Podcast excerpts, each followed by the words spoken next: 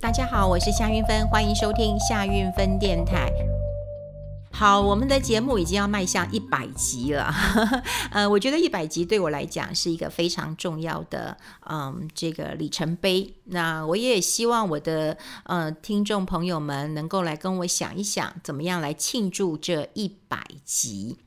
呃，我曾经过去看过一个行销的案例，哈，这也是激励我为什么要赶快达到一百级的一个关键啊，就是嗯，听说是嗯，Oreo 饼干吧，哈，我记得是这样子，那么它就是连续发文一百天。连续哦，连续哈，呃，我是没有连续了哈，因为连续对我来讲，我觉得要整理资料，我想我们的节目每周一、三、五上线，我觉得我已经算勤快了。虽然我不是每天哈都上线，但我也能够维持一、三、五。当然，非常谢谢我的团队，还有我鞭策我的啊、这些朋友们哈，我的制作人们。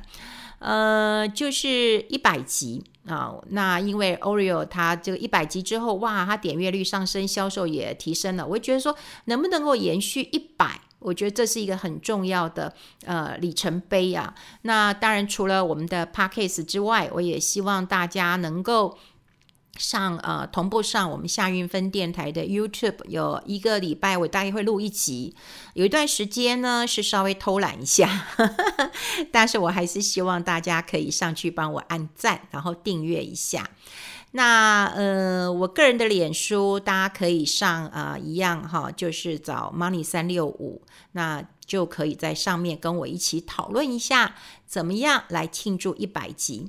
我记得在呃五十集的时候，我是选择呃留言，然后送出我的著作，就是我呃去年底到今年初出的书，就是嗯夏云芬的富乐中年学，那是我在去年疫情正当头的时候。呃，写的一本书，那么有三分之一在谈一些嗯退休规划的问题。我想退休最重要的当然是钱，还有很多人的事情。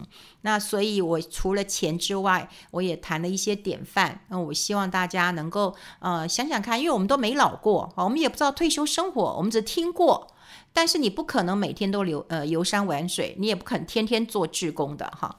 那你该怎么样来拼凑这样的生活？我觉得很重要。所以我叫富乐中年学，就中年之后你该重视的一个问题。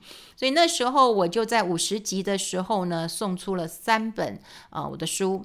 那我比呃也打破我的习惯，我不太我不太喜欢送书啊，呵呵，因为送的书你会不珍惜。就像我的朋友出书，我他就说，哎，送你，我说，嗯，我应该去买，我支持你一下。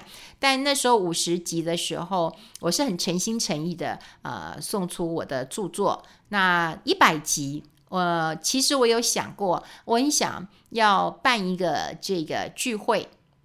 我可以请你们喝咖啡，真的。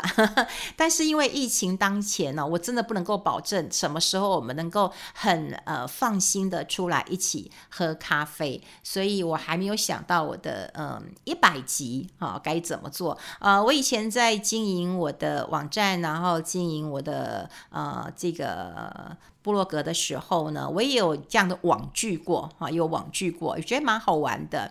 那甚至那时候还有很多的朋友是从中南部来呀，哎呦，我就让我觉得非常非常的感动啊！我们有小型的网聚，那时候没有很多人啊，我我多希望呃维持在二十个人左右。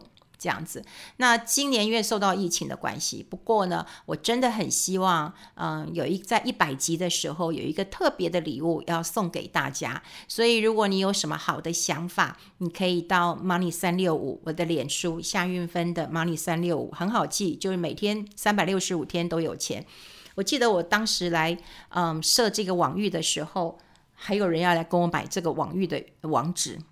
后来想一想，我应该卖了，因为他出的价钱不错。后来我没有卖，我想说，呃，当属于你的东西，我觉得好像就是你自己生的，而且我觉得我取得真好，叫 Money 三六五，当然希望三百六十五天每天都有钱啦。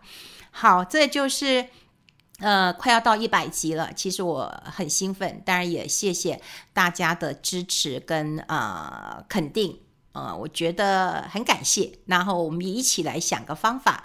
那么一百集，你希望有什么样的一个礼物，你都可以在我的脸书上面。啊、留言啊，我也希望你可以到我的脸书上逛逛，也就是我的 Money 三六五逛逛。呃，我有一些呃文章不定期的会在那里跟大家做一个分享。哦，我希望呃就是有一些正确的投资的，或者是我的一些看法。那么都会在啊、呃、这样子有文章啊，文章就是我的 Money 三六五。那呃 Podcast 就是你们现在听到的哈，夏韵分电台同步的，我也有 YouTube，也希望大家多支持一下。好，今天要跟大家讲通膨了。那事实上，哈，就是在之前的节目，如果你有嗯这个听我们的节目的话，大家知道通膨一直是我很关注的一个议题。所以通膨的问题，我之前就有跟大家聊过了。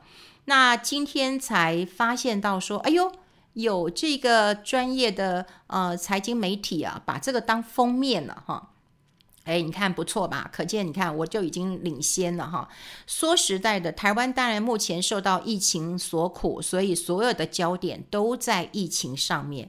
但事实上，在美国，哈，在美国真的哈就在呃这个讨论通膨，而且非常的热哈，非常的热。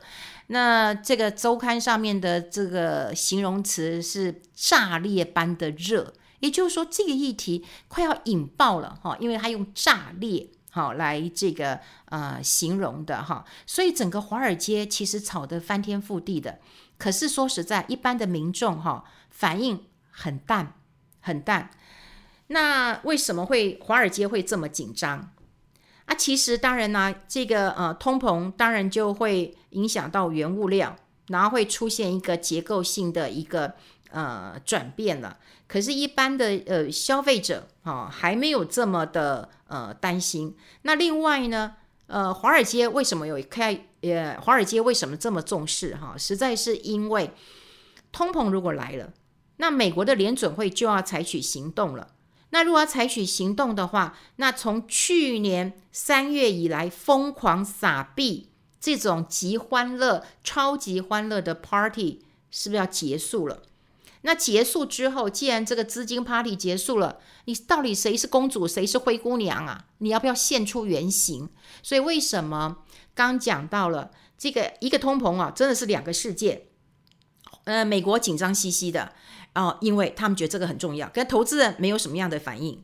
那华尔街紧张了，因为怕钱撤出了。然后呢，有一些这个企业端开始紧张了，因为呢，这个原物料一直在上涨。那民众比较无感的原因，是因为说啊，那联准会又说没有什么动作嘛，不是到二零二三年都不会有呃升息吗？好，所以就不会那么紧张。那另外呢，就是原物料的涨势好像都没有到终端消费者，也就是说，我们还没有明显的感觉到东西涨了，所以你不知道通膨正在袭击过来了。那这个呃通膨呢，我们之前节目有讲过哈，就是从这个呃四月份的哈，从美国哈四月份的一个物价这个指数就到四点二 percent，那时候我记得是创十二年的最大的一个涨幅，所以那时候讲通膨的怪兽来了。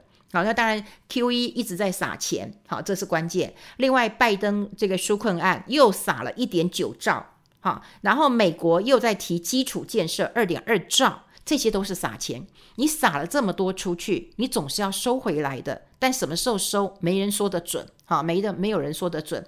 那之前哈，这个财政部长以前哈，以前美国哈，以前美国的这个 Fed 主席耶伦，现在是财政部长，有讲啊，说哎年底前有可能会升息，他的谈话类似是这样，就美国股市立刻大跌啊，所以升息这件事情一直在美国不敢讲。毕竟拜登刚上任，这个是他很重要的一个政绩。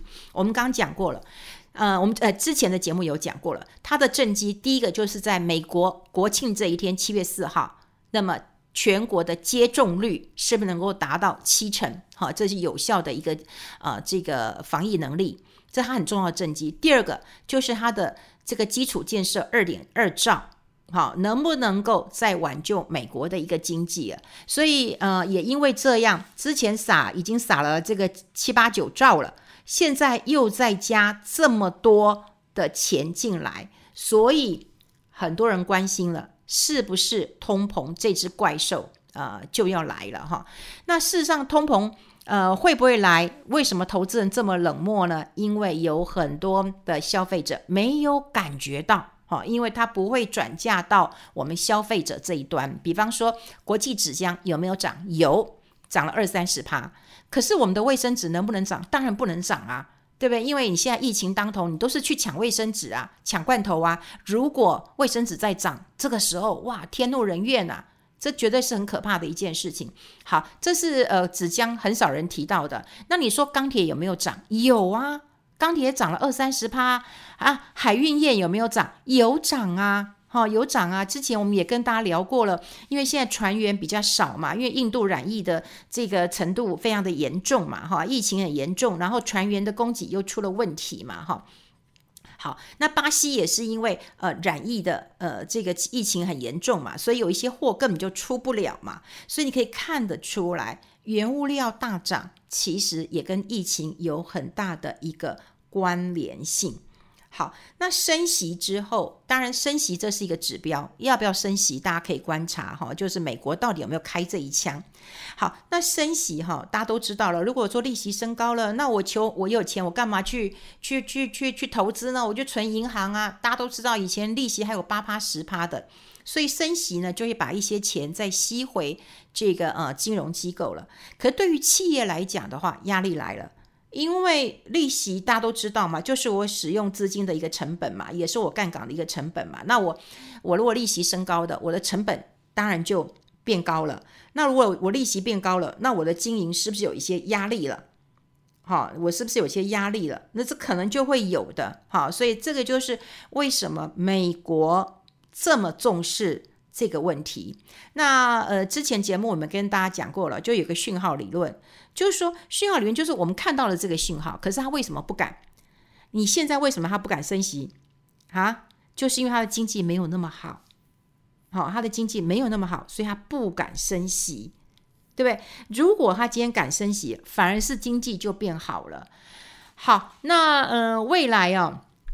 就大家一定要呃关注上几个问题啊，因为现在我觉得很多人在投资的时候啊，呃有一些问题并没有搞得很清楚。比方说，就有人问我说：“哎，这个我们看那个嗯长荣啦、呃阳明啊这些航海王啊这么强啊哈，那为什么 BDI 哈 BDI 指数是跌的哈？我们要有一些对应的指数啊，在这边也跟大家聊一聊。”呃，BDI 哈就是一个散装货运的指标。那散装呢是讲什么？原物料。那原物料就是我们刚刚提到了啊，铁矿砂啊，或者是说啊，金银铜铁，这一些都是原物料。好，那 BDI 下下呃下降了，其他有一些波动的，就是原物料的一个影响。那其中有一个影响就是巴西，因为巴西那时候疫情很严重，所以它供给当然出问题了。所以你不能够拿 BDI 来看这个长荣跟阳明，它是一个散装的货运指标。呃，长荣跟航呃阳明呢比较像货柜这个货柜轮，好，所以货柜轮的话，你可以去看一个指数叫海峡型指数。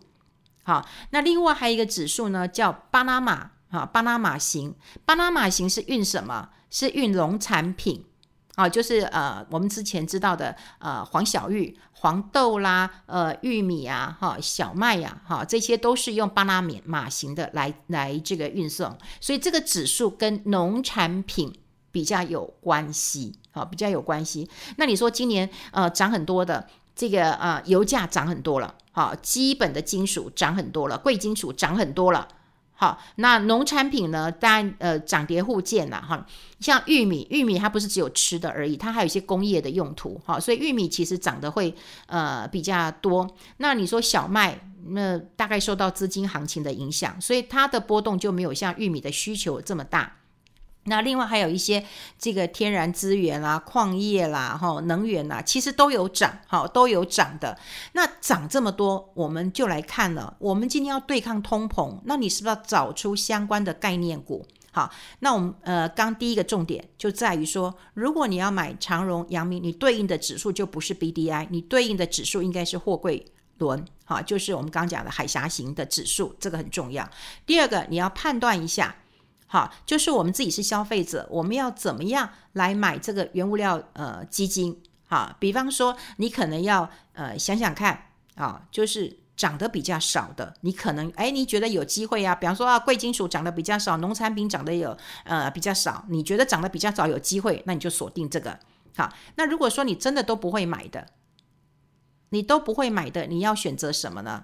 你要选择的可能就买综合型的，那综合型的有一些天然资源，不过有我后来发现到天然资源其实有很多它都是重压，重压在能源，所以它涨的其实也是涨能源这一块哈。那另外综合型的还有一些矿业、有一些能源呐哈。所以呃，当然如果说你今天要买这个原物料基金，好，过去好这个很重要哦。这个过去我们的思维逻辑是什么呢？我们都希望大家去买国家，然后不要去买单一产业。为什么？国家不会倒，单一产业受的影响会，呃，这个这个比较大的。好，可是呢，在疫情当前，这个思考的逻辑要倒过来，要倒过来。所以我跟你讲，投资绝对不是说你买的，呃，就就不要管它，放着就投资的思维是不断的要精进的。不断的要改变的，比方说我们刚一路聊聊下来，你现在如果要选择这些原物料基金，你反而应该选择单一产业，而不能够选择区域国家。以前，比方说我们喜欢原物料，我们就会建议大家买拉美、买巴西，为什么？国家不会倒嘛，对不对？然后如果你要买能源，哇，能源波动很大，你要买什么？买东欧嘛，因为它天然气、石油都很多。可是现在俄罗斯疫情严不严重？严重啊！只是数字没人知道。巴西严不严重？严重。这些国家都会受到疫情的影响，而影响到它的经济表现。那我们刚刚也讲过了，就巴西因为疫情严重，很多的货都出不了，连供给都会出问题了。所以你当然就不能够去买区域，因为是疫情的关系。反而这个时候，你适合去买单一产业。